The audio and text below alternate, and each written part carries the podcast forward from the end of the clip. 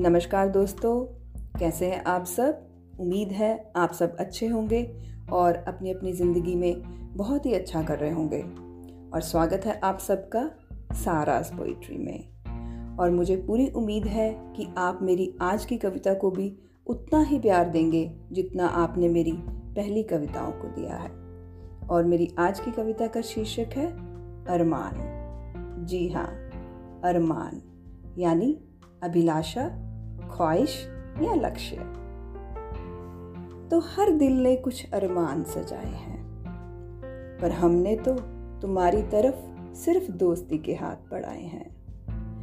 किंतु ए दिल, तुमने तो शायद कुछ और ही अरमान सजाए हैं।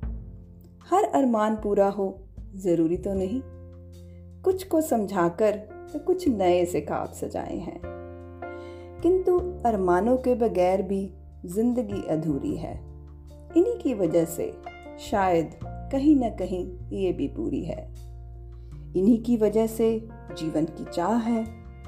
हर कोई इन्हें पूरा करने की ढूंढ रहा रहा है। मैंने भी पूछ लिया आज दिल से, क्यों अरमान सजाता है? फिर उन्हें पाने की चाह में लग जाता है? वो बोला भोलेपन से। ये तो तुम्हें लक्ष्य की ओर बढ़ाते हैं। आगे बढ़ने का रास्ता दिखाते हैं, जिससे तुम दरिया भी पार कर जाते हो। खुद को तराश कर नया सा घड़ जाते हो। तभी तो शायद नामुमकिन को भी तुम मुमकिन कर जाते हो।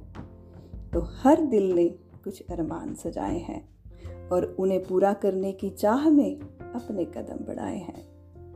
पर हमने तो तुम्हारी तरफ़ सिर्फ़ दोस्ती के हाथ बढ़ाए हैं।